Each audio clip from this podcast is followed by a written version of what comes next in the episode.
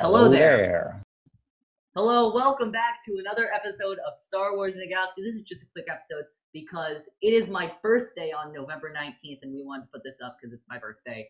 For Jacob's Happy birthday, we did. Thank you. Um, we're actually recording it's October 10th, which is more than a month before my birthday. Wow. We have other stuff um, planned for in the Galaxy that we got to do then, but it's fine. Um, uh, uh, we did for Jacobs, we did a character appreciation day on one of his favorite characters, Obi Wan Kenobi, and for um, mine, we did a uh, for mine, we're doing a character appreciation day. Um, uh, for for um one of my favorite Star Wars characters, Lando. Hit it.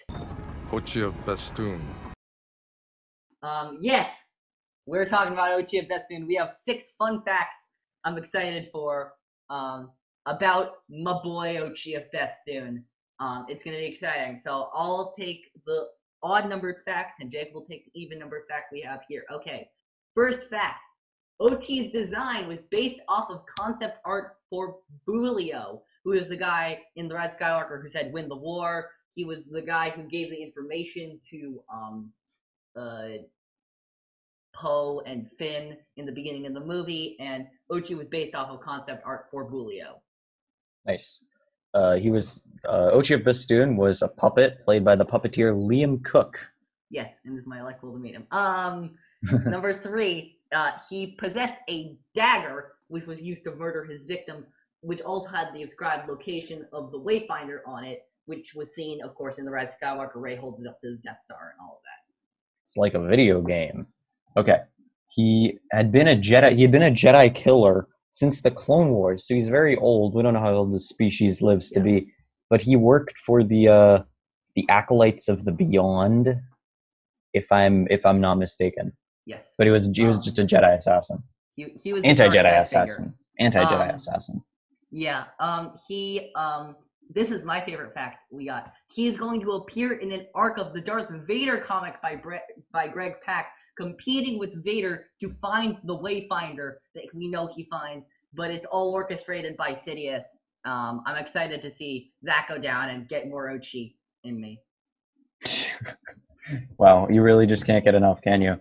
It's uh. A, it's an. It's scary.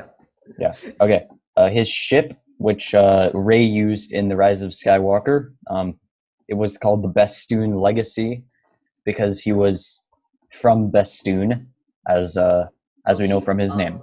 Ochi of Bestoon. Um. At first, I thought it was Ochiev Bestoon, but no, it's Ochi of Bestoon. Yes. I guess now is a good time as any to talk about why I love Ochi personally. Um, Ochi for me represents this untapped potential. I mean, it's not completely untapped, but and, and it'll probably be um, explored a lot later of the sequel trilogy and its relationship with the Force. Um, I love the I that mystery of he's an ancient Sith hunter, and all we know is he killed Rey's parents. Um, and you know he's an interesting character. He's a Jedi hunter which we don't really see a lot of Jedi hunters who don't use the Force themselves. Um, Yeah, and I'm, It, I'm, it- it's going to be interesting. I'm fascinated by Ochi of Bestoon. That's going to be it for this mini episode of Star Wars in the Galaxy.